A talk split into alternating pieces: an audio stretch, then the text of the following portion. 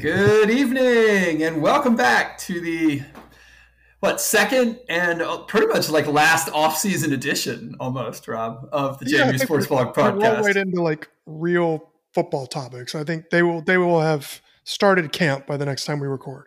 Yes, yes. So we're going to be off next week, um, but we will be back after that at some point for at least a week or two. But yes, there will be things going on. I saw the women's soccer team tweeting out like you know they start uh, mid-August. So They're traditionally I don't know if it's traditionally or just happenstance, but they seem to be the first to go the past couple of years. they do, and I, I don't, I'm sure there's this. I, I, I don't remember why, don't but yeah. Yeah. Um, but yes, so it, it is time. We're here, Rob. Welcome.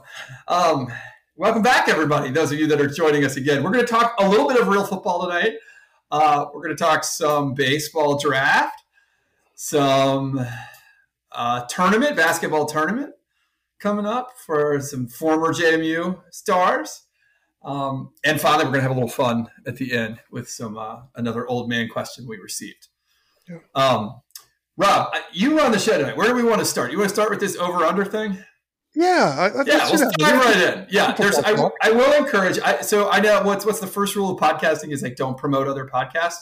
But two of the subjects we're going to talk about have been hit on this week in positive ways. Um, so Shane and Noah are on the Fun Belt podcast, and they're not diving real heavy into over unders, but a lot of the over unders are out for team wins in the Sun Belt. Um, so that's pretty good. And then obviously, like the guys, um, here, what our Bennett and company um, talked to Joe from the basketball tournament people. So if you want a real in depth talk about as they get ready for that, um, you can go there. But yes, so JMU's over under for season wins is set at six and a half.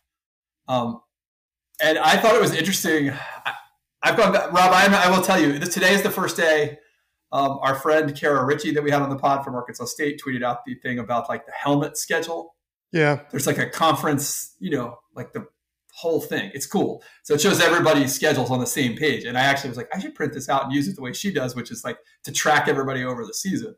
Mhm. Um, as we talk about this, JMU is at six and a half. Am I wrong? Don't we only have 11 games? Do we have 11 games or 12? uh, I I'm should looking look right now. up. Yeah, Yeah, I'm, I'm going to look that up right now. But uh, at first I was like, man, six and a half, yeah, that sounds about right. And then I thought, that's a little high. And now I've like really dug in on the helmet schedule thing, and I'm like, I think they're going to do it. Like, I think they can get over that. Oh, so I don't know what you were uh, thinking about there. Um, yeah, we've got a few other things to talk about, but it's it strikes me as as a little bit ambitious. Um, I hope it comes out that way. I know there are some portions of the fan base that think anything fewer than you know seven wins, eight wins is a disaster, and we're going to storm right in and take over this conference. And look what App State did, and we were just a strong FCS, and that's great. It's a and it, it it's great to be optimistic. I don't mean to be pessimistic, but I think the App State situation, the transition from FCS into the belt, uh, is a little bit different than JMU's. I think Uh-huh. it's a much stronger league yeah, than it was back then. yeah, And I don't know. Like, I'd be thrilled if they came in plus or minus one from this number. You know, Yeah. anything between five and seven wins, I would probably be okay with, provided they played well. If they didn't blow games late, or you know, yeah. just get eh, or didn't start off four and one and then end the season or something like that. But I think that seems optimistic, not overly so, but on the optimistic side. I think it shows some respect for Mhm. the program. I think it shows, I mean, maybe pretty good knowledge of our fan base. I think that's right about there where you really get people. Well, and it is it is eleven games. I just looked; it is only eleven games, so that makes six and a half a particularly tough number. Yeah. um, because that hook there, I, I think we would be thrilled with six and five. You know, that's what we've been saying. It's like we'd be thrilled to keep this like 500 or better streak intact. Um, and with only 11 games, they need to get to six to do it.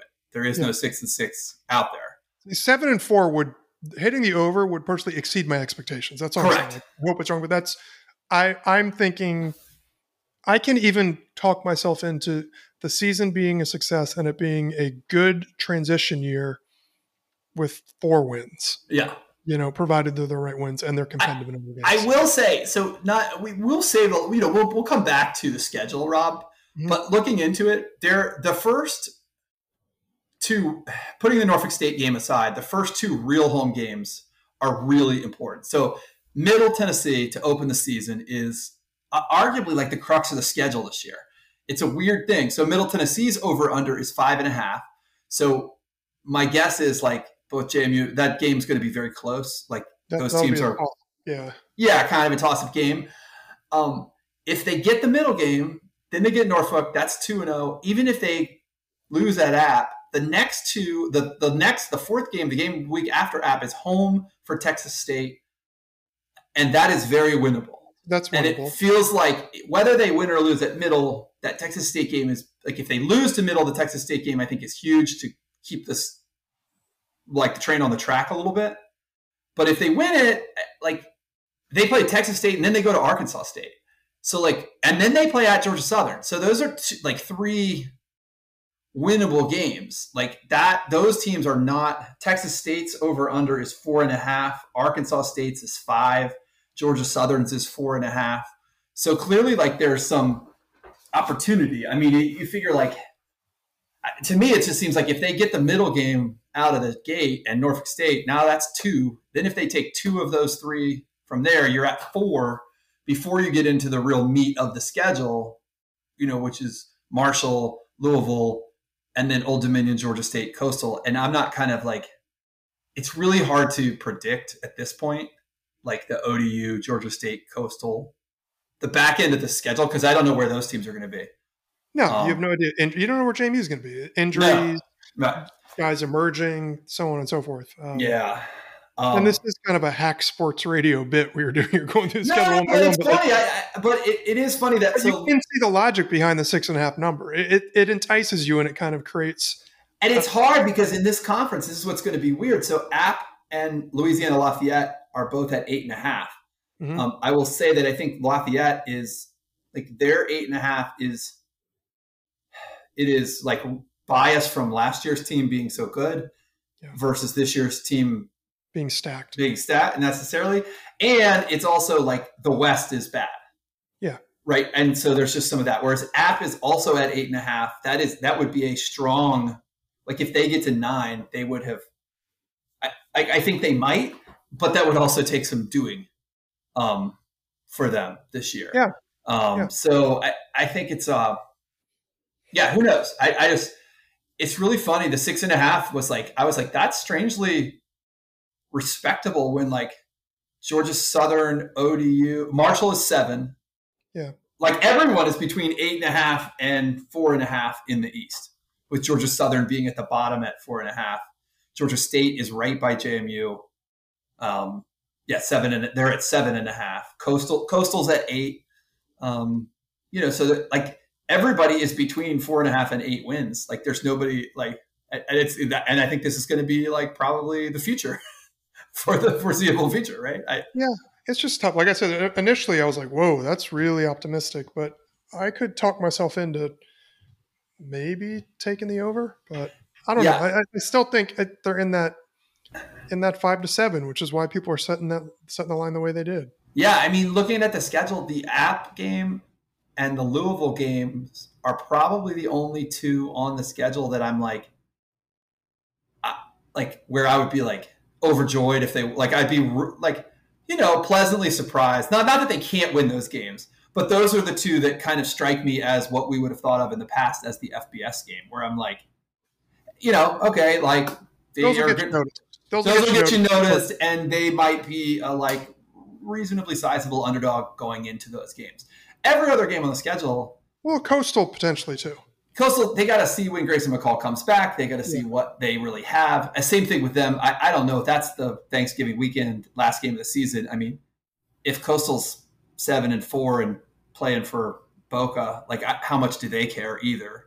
Yeah. If they're four and seven, they definitely don't care. So like I, I just those yeah, games could, at the end be, will, could be eight and two. Yeah, I, Marshall and Old Dominion are the two that um strike me as like like it seemed like Georgia State overachieved last year.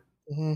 Um, Georgia Southern, I think it's going to take some work for them going from, you know, they got a new coach, new regime, whole new thing. I, I don't know. I, I know it's a big name coach. I know that they will improve quickly. Doesn't seem like they're quite there. Um, I, I don't know. I mean, I think Coastal maybe looks like they're going to take a step back. I could be wrong. But Marshall and ODU are the two that I'm like, ah, they're a lot like JMU, where I'm like, I, I don't know. I really don't know. And I imagine they're both pretty good, right? like, you know, so, um, you know, ODU was weird. I don't want to give them any credit, but they did. Remember, they didn't play for COVID. Yeah. So, and then last year they started out terribly and then And had a great finish to the season, which maybe is to be expected when you hadn't played in a year and a half. Um, You know, so I don't know. I mean, want to win that one, and then and then Marshall just you imagine they'll be good, but I also Marshall's homecoming for JMU, like at home, so I'm not gonna- like not give JMU a chance, and I I give JMU a chance in that game no matter what has preceded it, sort of. Um, so yeah, it was kind of funny. I just six and a half seemed. I yeah, I was really surprised. I would have thought five and a half, maybe. Yeah. would have been the number, right? Yeah, um, and I think you're right that it is completely. There's a, there's some respect for JMU, um, and then there's also this thing of like these teams have come in. uh, Like people are saying, like, is JMU going to sneakily do what App and Georgia Southern did when they joined? And it's like, no, I don't think so. Like, it's just so much harder because now we have to play App. Like, yeah. Exactly. Yeah.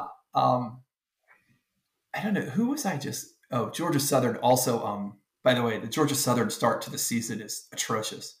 They play uh, both Carolinas. They play North Carolina, South Carolina, and Army out of the gate, which is just a recipe for disaster. Like, so good luck with that. Um, I don't know. I, I, I would not want to play Army or Navy to be honest. Like from No, a pure on-field standpoint, I would love to play Navy from a like that would be a fun game locally, and I would think that would be really cool, and you'd be on TV and stuff. But like, yeah, I don't want to play against that triple. Tough to prepare for. No, no, not at all. Unless you're playing another team like that in your conference already. No, thank you. Um, so that that's kind of a fun thing. Everybody can, yeah. I mean, I did not see. I will say, Rob, I know there are sites out there. I have the DraftKings sports book on my phone, and Mhm. JMU was not listed on the conference wins futures, but neither were a few of the other Sun Belt teams It's still trickling in. still trickling in. The, the one that caught my eye immediately was the Middle Tennessee being five and a half, with JMU being six and a half, just because like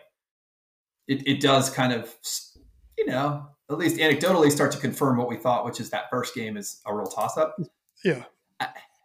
I'm really optimistic. This is my thing is when I looked at like Marshall's at home and that Middle Tennessee game's at home, like, and the schedule really sets up well. I mean, there's a real chance of JMU being three and two or four and one out of the gate. Yeah. Which I think puts you on like now you have the kids like Believe to me, yes, like I feel like the locker room is probably going to stick with you for the rest of the season Mhm. at that point, and that would be really a positive. Um, and I'm a little bit hopeful. I don't know. We'll see. I, you know, the middle game is weird because I feel like on one hand, JMU could be way overamped for this first thing, and it's such a big deal. On the other hand, they really could be amped, and that could be a good thing. Like in week one, when a lot of teams they're not are feeling their way, JMU is going to come out in front of a packed stadium for a real one of the most exciting home games in It's big that it's at home. It's yeah, and years and years and years, and and a lot of credit to um, now departed Charlie King and company. You know, for if you're going to move up, make that happen a little bit. Yeah. Like that game was the one that that was a big one for them to get. They're paying a lot of money for it, but Yeah. it's certainly exciting for fans, um, and looking forward to it. Rob, why don't you take us to the baseball draft? Because I think there's more than just one note, There's, right? there's more than one. We had Yeah. late breaking news. Uh, Yeah. 20th round pick. What? Well, the big news was Chase DeLauder, yep, outfielder for JMU, went 16. Do I remember? 16. 16 to the Cleveland Guardians. Yes, it's very hard to. Yeah, I know. I got thrown off the new logo when I saw it. I, I was actually watching the draft for the first time in my life, and I came in to get from the kitchen. I went back and I saw the big C, and it's stylized a little different than the old um, Cleveland one, like the the, Cleveland one. Mhm. And I was like, the Cubs, where'd this come? And I got all excited. And then I was like, going on. And then everybody on Twitter was talking about the Guardians, and I was like, oh yeah, Cleveland, new Yeah. new logo. So um, yeah, I think it's great. Like I, I was watching, I thought it was an exciting kind of readout of his abilities.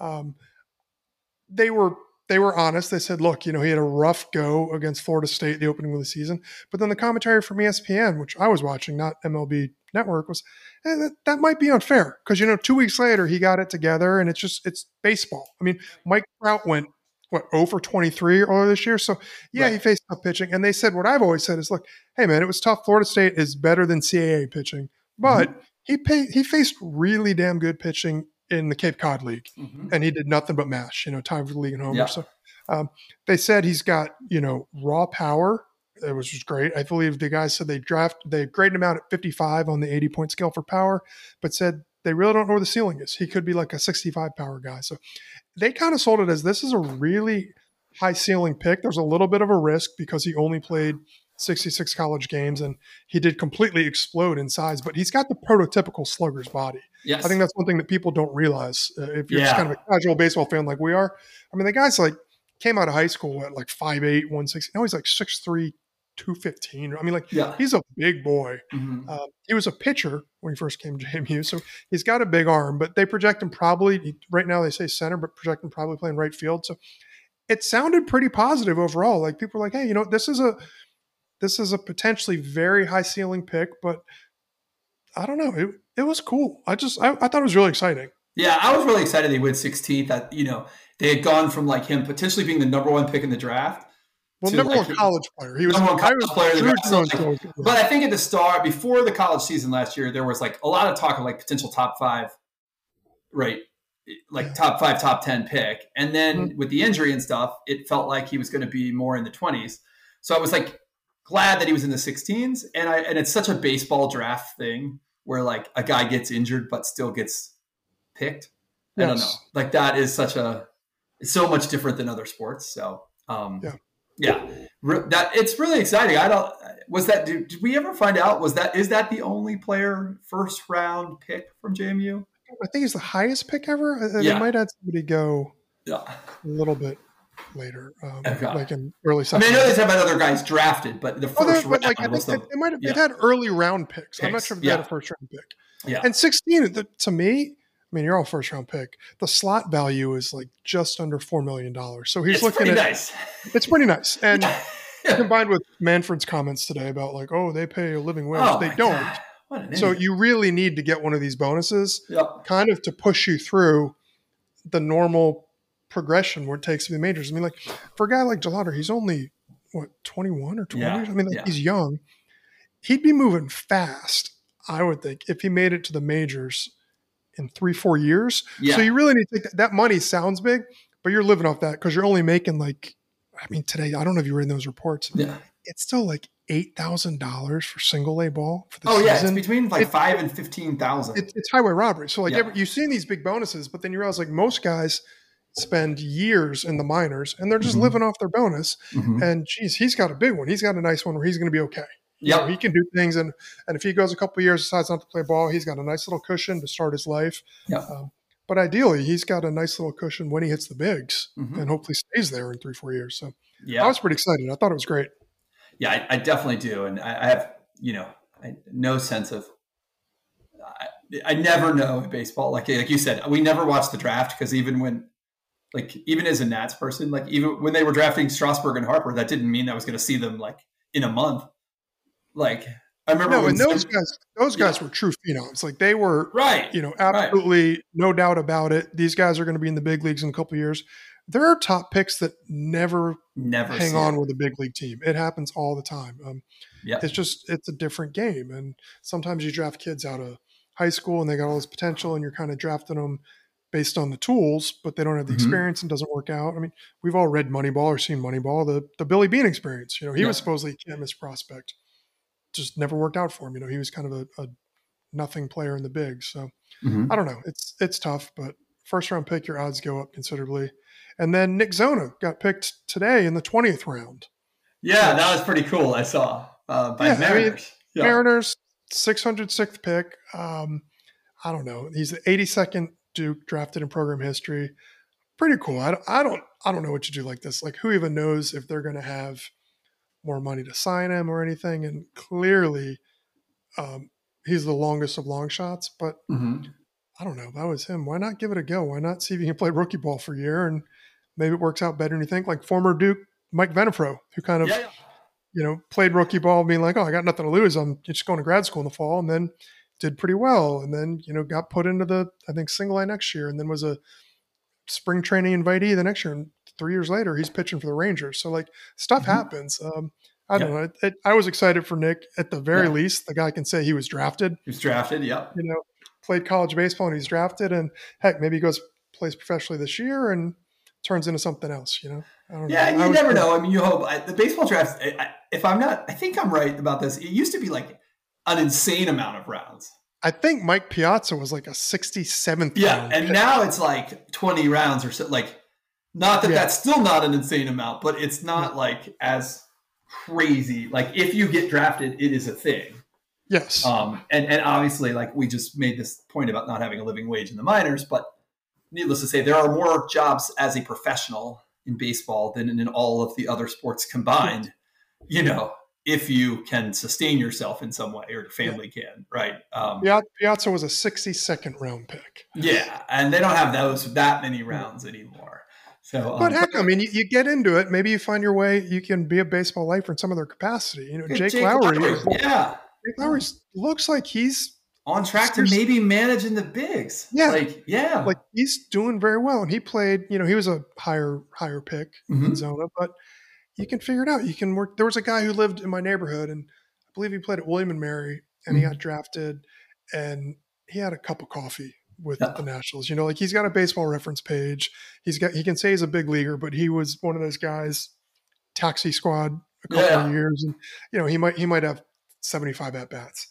Well, afterwards, he parlayed his degree from William and Mary and his baseball experience to say, like, I'm the new, you know, double threat Moneyball guy. I played and I studied economics. yeah, yeah. And now he's like an assistant GM for the Dodgers.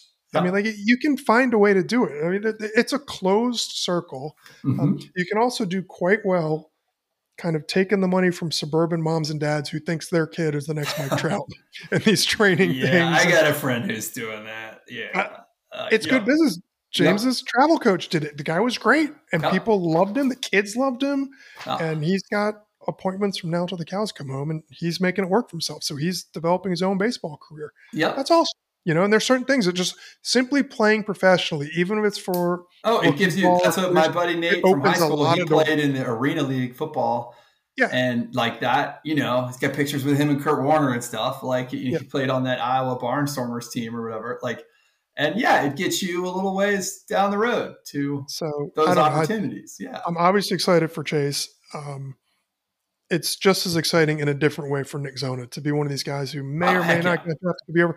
Just to hear name called, like that's awesome. I it's got to good for got the program too. Great like program. just for the Great. pro. I mean, Chase has been kind of like this, like one off. Like Yeah. it, it- he just felt like such a outlier uh, Yeah. in the program lately, and that is really cool. So, um, congrats to both guys. Be looking forward to following them. Um, yeah, I don't know how much it. I always wonder, like, how much like he, you know, you get picked by the Guardians, you get picked by the Mariners. Like the Mariners are playing great right now. Yeah. Is it kind of fun to like throw your Mariners hat on and you know walk around? I have to think that's kind of cool, right? Yeah. Right. Like, yeah. Um, yeah. And Well, other, local, high, school kid from McLean got drafted by the Mets yeah, there you go. in the second round, I believe.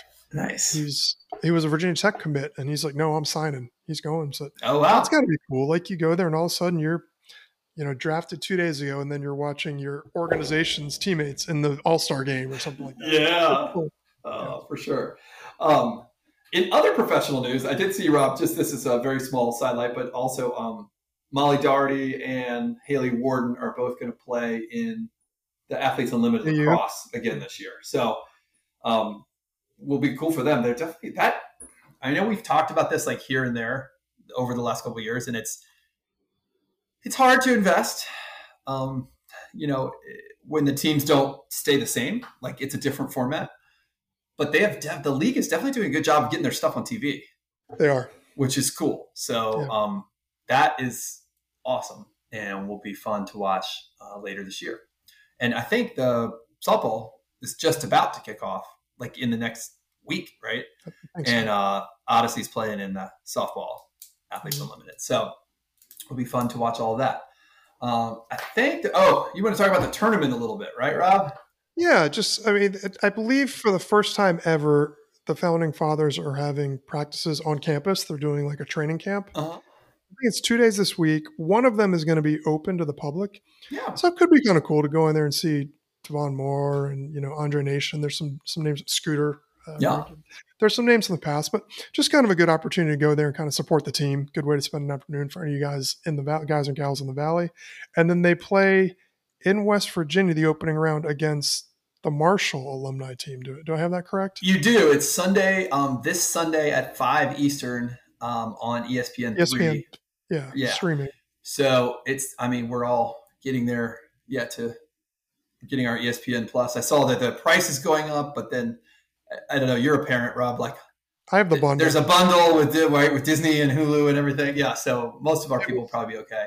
Um, I was pleased that JMU got the five seed in the region of the eight teams. Last year they were like the 16 seed in a region, seven. and they had to play like the defending champs or something. Like it's this feels like a. Uh, I mean, I don't know what Marshall's team it looks like, but it feels like they have an, a legitimate chance this year. Um, There's no KenPom for the basketball tournament, so no, no, no, no, no.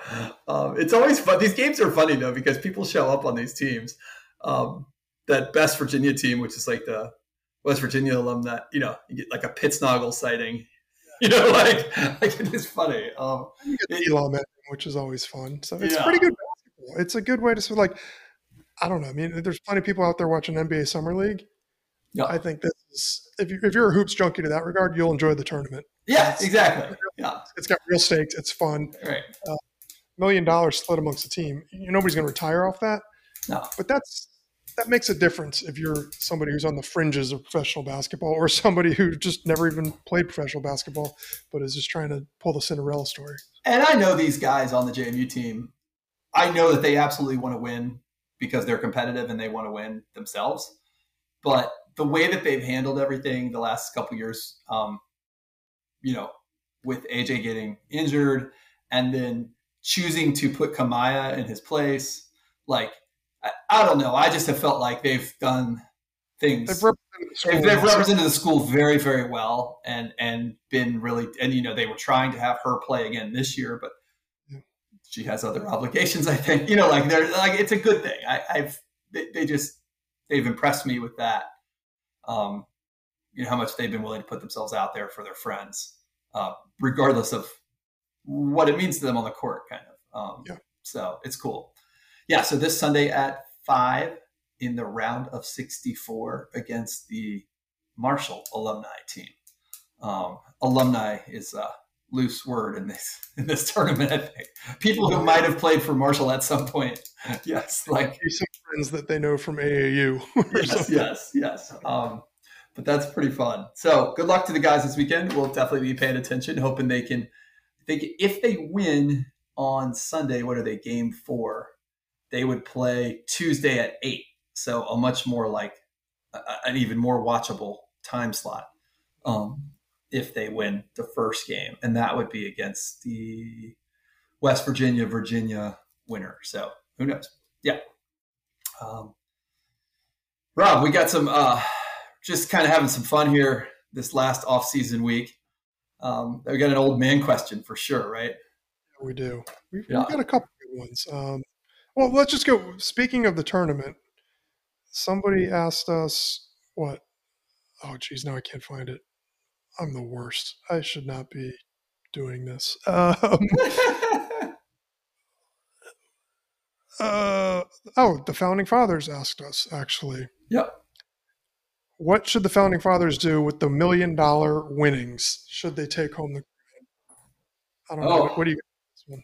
I mean, it's hard for me to say, right? I, I actually saw this earlier today that this came up, and I was like, there, you know, my initial reaction was do something for AJ, right? Like, but like they all have their friends and family that I, I mean, they all have lives. I, I would I would like to think that each of them can do something with that. Um, you know, I don't know. What do they have? Five guy, five players on the team. So I don't know. You'd hope that at least they. I don't know. I mean, um, I mean, what do I want them to do? Like, um, buy the number one recruit in the nation next year? like, I don't know, like, like for JMU, like no, um, yeah, no, they should do whatever they want to do with the money. Yeah, right. Say, that amount of money, it, whatever, it's going to be big money. Let's not downplay it. Mm-hmm. It's big money, but it's not your set for life sort of money. No. So if I would take a nice trip, you always just take a trip. It's a good experience. And then I don't know, just me after that, just do boring practical stuff. Put some money away, save, yeah. you know. Um, uh, fund your dream for a while longer. If you want to play pro, that yeah. that enables you to keep doing that and maybe take it another step further. But for me, it, take a trip. Treat yourself to a trip. Yeah, I think that's a good one. And and I don't know. I mean, I don't I don't know how they all feel about it, but I mean, that money would go a long way towards um launching something bigger. Yeah. If they chose to do that, you know, whether that's related to AJ or not, like, you know, I I don't know. Um, but that's easy for me to say in this position where I'm like you. I, I think on a personal level, take a trip and put some away. you know, like, like I don't know, put, pay for your kids' college, right? Like, or, start, or pay for their fr- freshman year at some point. You know, like, yeah. So I know, um, all easy to say. Yeah, um, but good luck. It'll be fun to watch. That's a good one. So I know the one we got, Rob. Do you want to save this one for last, or do you have another? Yeah, what was it? I believe we got some Chase Slaughter questions. Does this, you know, does this make us all Guardian fans? No, it just or me personally, and it was said in it was Trip Hughes. He was yeah. yeah. I think it makes us all bigger Chase Slaughter fans than we were 72 hours ago. You know, yeah, the stakes. We've, we've been really fortunate the last few years with uh, in the football side to have some guys to root for around the league, and uh, yeah, it hasn't changed my, you know, I haven't rooted for the Arizona Cardinals because Earl was playing there. I just root for Earl, right? I mean, I, I, will root for the Cardinals against a team that I don't care about who does not have JMU players. like like I rooted for Tampa in the Super Bowl because there were JMU guys on the team, but that wasn't heartfelt. you know, like, couldn't yeah. go that far. Yeah, only only the year, the two years I got with Jimmy here were the only two where I was like, you know, all fully all in. Yeah, exactly. That's a different story. Um, and I don't even know. I mean, that was Jimmy too, right? That was particularly like, like yeah. Um, Rob, I also this is uh, side note. I am really looking forward to uh, getting into the roster. By the way, that's what got me going today. Is I really have started getting excited about things are starting to shape up a little bit. I don't know enough. There's a lot of transfers. You know, a lot of names we don't know. Um, There's guys who transferred in in the spring and then immediately transferred back out. Because yeah, but that to me is a really positive sign. I agree. Like it's a really positive sign about um, some of these guys, and just watching kind of like Percy and some of the older players start getting excited again for the season. It's just it's got me excited, and I'm ready to kind of dive in. And I think especially in the defensive backfield um, is one of the places where I'm really I'm feeling like I've been thinking we're going to be thin, but I'm not sure that we won't be upgraded. So, you know, there you are some. really know. There's always young guys who we weren't in any of the practices. We don't know right. guys we're developing. We don't know who's been, or the coaches are all going to say it's it's been great. I was hitting the weight room, teams right. in best shape. But that might be true for some players. You know, there right. could be those guys who just come out of nowhere and you're like, wow. Um, there's people everybody's looking forward to seeing because they think they're that he's ready to take the next step. Mm-hmm. But there's going to be guys that surprise us, both good and bad. So it, well, and I think the level, the number of FBS to FBS transfers on this team this year, I, I just wonder.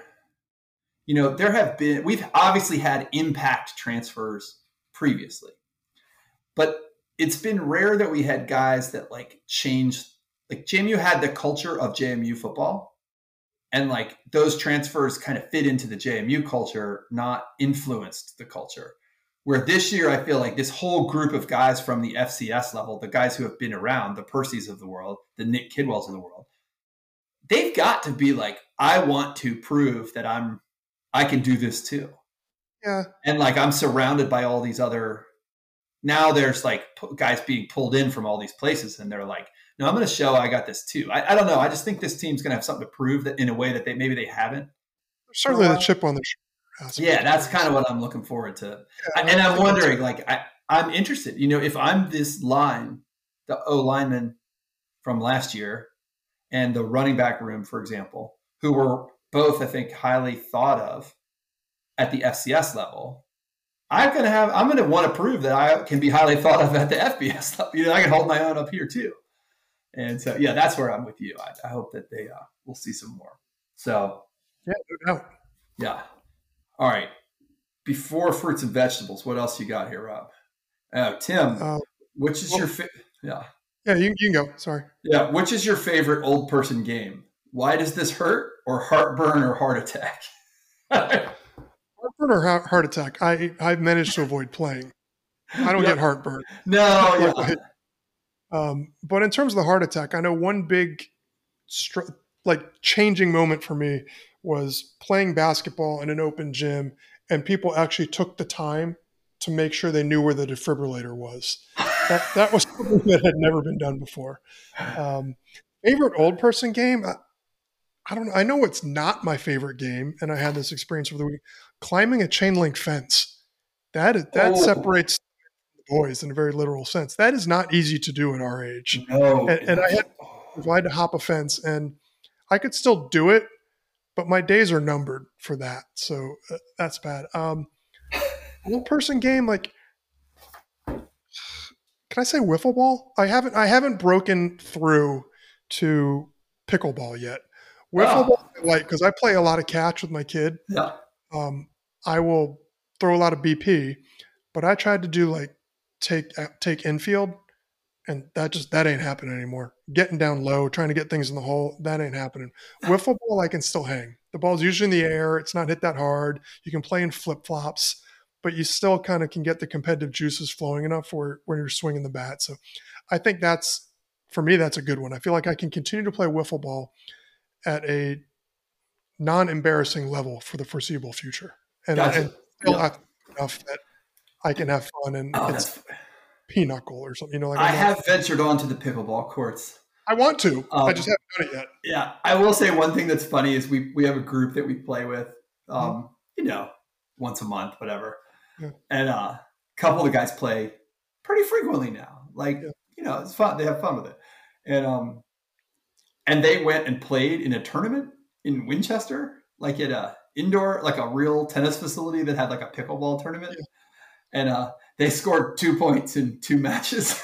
like, like the, the, it is so funny that they're and they're like the best guys that we play with. You know, like it's one of those games where it looks so easy. When it, when it first started, it is like easy to generally like play. But I then, was convinced. You know, people are like, oh, you know, it's classic old man crap. Back in my day, I could have done this. I was absolutely convinced that, like, if you and I took that up, we would be on the national circuit. Yeah, no, no, no. In like three months, and no. I don't think I could win. Like, if, I practice the next couple of years, yeah. I still wouldn't be winning like the local yeah. whatever there's a live tournament in my neighborhood. Right, like, right. People are good. It's it's like anything else. I think everything's accelerating, and it's much more difficult than it looks. I'm sure. Yeah, the one I will say on my old man front lately is um I um oh if I'm gonna drive more than like ten minutes, mm-hmm.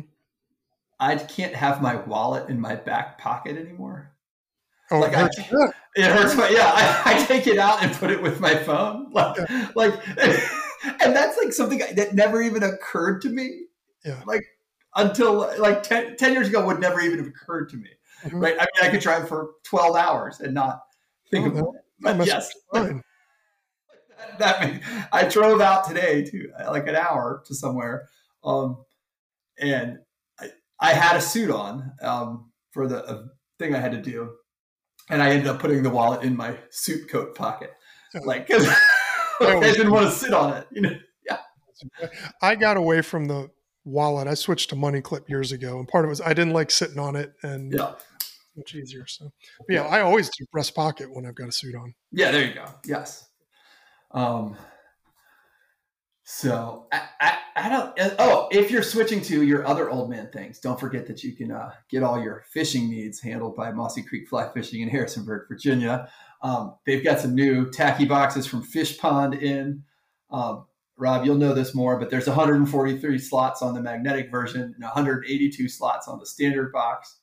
Um, okay. It's like the most popular fly boxes they've ever they've ever had. So they're very That's thrilled cool. about this. Yeah, um, it doesn't mean a lot to me, but for those of you that know, I'm sure you know. Um, and you can go check them out. And if you go to the store and mention the podcast, you get a free Mossy Creek sticker. So awesome. thanks to those guys.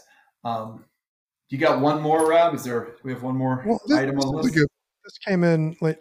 Unlikely scenario that's fun to think about. An undefeated football Dukes would finish the year ranked what? This was an interesting thing. So, I listening to the Fun Belt guys today.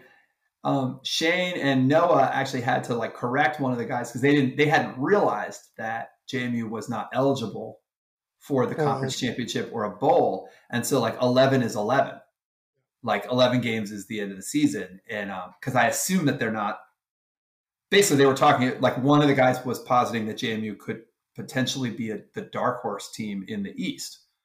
Um, it doesn't really matter, you know. They're just uh, uh, it was they were pretty far down the line at that point, but they're just like we don't know this team, and who knows.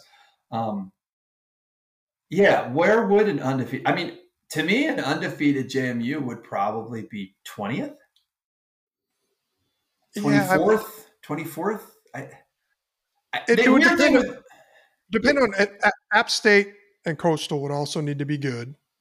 Finish and, eight wins. And Louisville would be the game that I think would have like the national attention would be captured by the Louisville game no matter how good Louisville is. But if Louisville is like decent or better, that would be like that game is in November. So you go Louisville, Georgia State, Coastal. Like you'd play Louisville and Coastal in November. Like I think people would pay attention at that point. notice. What was UTSA last year is probably the best like comp in some ways. Like they sort of, and it took them all the way to like 8 0, 9 and 0 to get to like into the top 25. Right. Yeah. I would think somewhere in the teens. Like they're not going to be top 10. No. Um, it would be tough I think for a Sun Belt team to crack the top 10, you need to be like a Louisiana or an App State, mm-hmm. you know, over years. You need to do it after three or four years. What was it?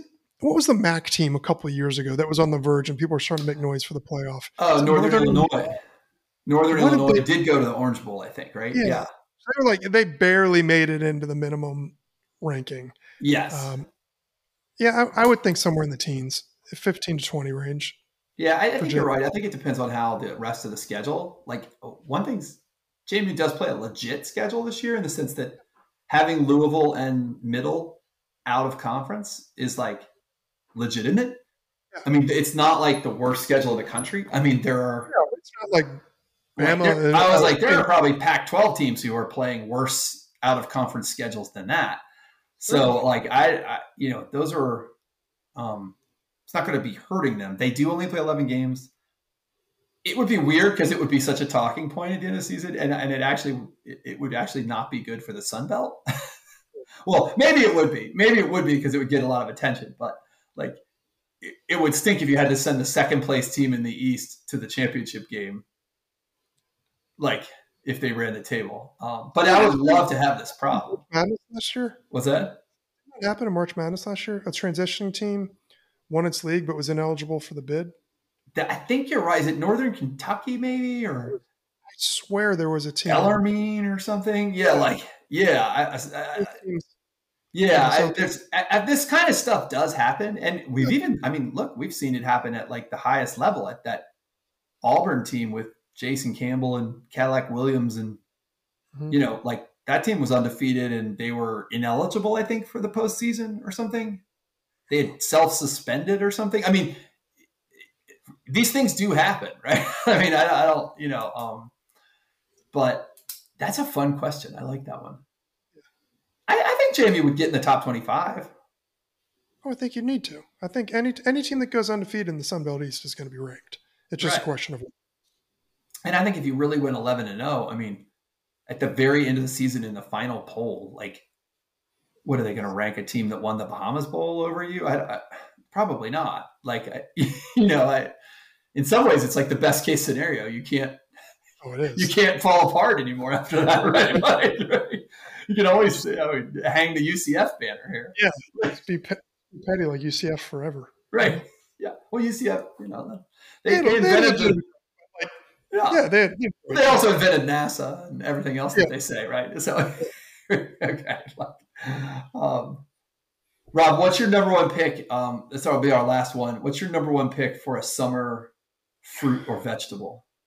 Oh man, I spend way too much time thinking about this. So no matter what I say, I will wake up middle of the night and second guess myself. But I'm I'm I would normally say tomatoes, but I've got a recency bias thing going on where I picked up some peaches from the farmers market. And I think the difference between a perfectly ripe farmers market peach and a grocery store peach is about as wide a difference you can get in fruits. It, rivaled only by The tomato. real, real tomatoes and grocery store tomatoes. I, I think I got to go peach. Although I've been bringing them to work, and it's absolutely the wrong choice for work. I need to get like seven napkins out, cover my desk. I end up trying to eat it only when people are having meetings, so they can't hear me slurping. But like, it's just such a wonderful experience. I think peaches because you can get good corn is terrific, but it's you don't have that gap. So you can get good plum or yeah. adequate plums in a grocery store. Adequate peaches is just not the same. Like a, a ripe peach is a completely different fruit than a grocery store. So peach. another one with a huge gap that is my I, I, is watermelon. Watermelon. Oh yeah, Watermelon has an enormous gap, and and so far this year I have not had like I feel like most years you get that one watermelon. You're just too early. where yeah well no i mean you you you might i don't know how many times do you eat watermelon in a year? Like five six? Like not that often right? But only like one of those is the like peak the real deal. And i haven't hit that one this year. So there's one down on our counter right now that i'm hopeful about but you know. I did, and I got the biggest watermelon I saw at Yeah. the store or at the farmer's market or wherever. I don't remember where I got it. Um, and it's only me. So I cut half of it up and it was enough to fill this giant bowl. And I ate it in, I don't know, 18 hours. and now I've got the other half that I got to chop up. Um, and I'm worried I waited too long. But No. yeah, that's that's another great one. And yeah why- it also, when it gets so hot around here in Virginia, Yes, there are times nice. the only thing I want to eat is is watermelon. Yes that, like, the best fruit in the world for that right it's just cold water yes refreshing. It's got some fiber. Like you can actually kind of fill up on watermelon, Yeah. unlike other. fruits. Um, Yeah. yeah, when it gets really hot and humid, I don't want to cook. I don't want to turn on the grill. no I don't like like heavy takeout. I Mm-hmm. just want to eat watermelon, and yes that's what I did last week. I just had myself a bowl of watermelon. i like it Do you put salt on your watermelon? Sometimes i Well, it's not an everyday thing for me. No. I will do it like, like you said, eat watermelon five times a year. yeah I'll probably do it on one of those, but not Yeah. every piece. I'll just sprinkle it because I always think about it. And like, yeah, it is good, but it's pretty damn close to perfect on its own. Yeah, I grew up thinking it was gross because my dad put salt on all kinds of fruit in an extremely um, beatus kind of way. Um, and so I just thought it was gross. But now I'm like, eh, sometimes, yeah. So, anyways, um, well, this has been fun, Rob. It's good to talk to you. Please enjoy yourself next week. Um, say hi to the fam. Yeah, we'll do. looking forward to uh, really getting into the schedule and the roster. Camp will be open in We'll two weeks, I think, when we talk. Yeah. QB battle looming. I, I think the QB battle is, is steady, right? yeah. I think I think Centeio's the, the man, and, and we'll see. You know, I mean, I, I he can't throw interceptions. It's the it sounds like maybe that was a little bit of his. And I don't know if that's the offense. I mean, I'm willing to give him the give him some leeway here, but like to me, if if he comes in and doesn't do terrible things to hurt the team, um, seems like he's the guy for a while. You know, With the transition year, that would make the most sense on paper. Um, Yeah, I mean, and especially like you got, you sort of got a two week, you know, you got two games, then the bye. So you really got three weeks to kind of get fully up to speed before you go to Boone. And, um, you know, we'll see. But yeah, so he, I want to see the kid, the other kids at the receiver spot, the kid from Monmouth. He Um, impressed me when he played against JMU. yeah. Um, and I like the idea of having these little fast guys. I don't know, like maybe we can be annoying this year. So I mean, yeah. we've had we had some. Well, Thornton Thornton's not particularly big, is he? No, and I, I'm, I'm, no, Thornton's not big. That's what I meant. He's another little fast. Yeah, I mean, so we've we've got success there. Was Polk big? no, not not huge, but he, he was more uh, a little bigger, but but pretty little. Riley, you know, I thought Kobe White was going to be the big guy, but he came in and I guess didn't like his chances of playing in the fall, Yeah. and so he's gone. And you know, good luck to him wherever he is. But I actually thought that was kind of encouraging. Well, and spoiler for my like season thoughts on this, but I would really like to see. I know this is not. This is incredible for me to say, um, who always wants to pass more and you can go for it on fourth down. I, I would like to see Cignetti be his most Cignetti bullheaded this year, and like ground and pound to death in this. Like if with the running back room they have and the line returning they have, I would like to see them grind out first downs and clock and win lots of games like 17 14. Well, like the 2004 team. Yes, I, I actually would love to have uh, yes, um, Mickey's, uh, you know, and, and then had some awesome games where he was, you know, 11 completions for 160 something yards yeah, yeah, and two touchdowns, and then we'd have what any given week you got Hines or somebody running for 100, and then two other guys running for 60. right. Yeah. Um, to me, that just it seems like that would be a real opportunity to, um, if there are any holes on the defense, um, that would be a real opportunity to protect yourself. Yeah, Um, and we saw, you know, I mean, even last year, JMU won, usually won the time of possession. I'd like to see them do that again this year. I, I mean, I really, really think that's it could be an equalizer for them this year. I mean, and then they have the skill players. Uh, They do have the, I mean, with Thornton and the kid from Monmouth, I think they can get behind people and make big plays. But one of the ways you set that up is grinding. And uh, um, I, I don't know. That's we'll see. But and I, I don't know. I'm not, you know, I'm not a Cignetti whisperer. I don't know. But I have to think if I'm in his shoes with his history and background, he's probably thinking a little bit about that too. Like, Yeah.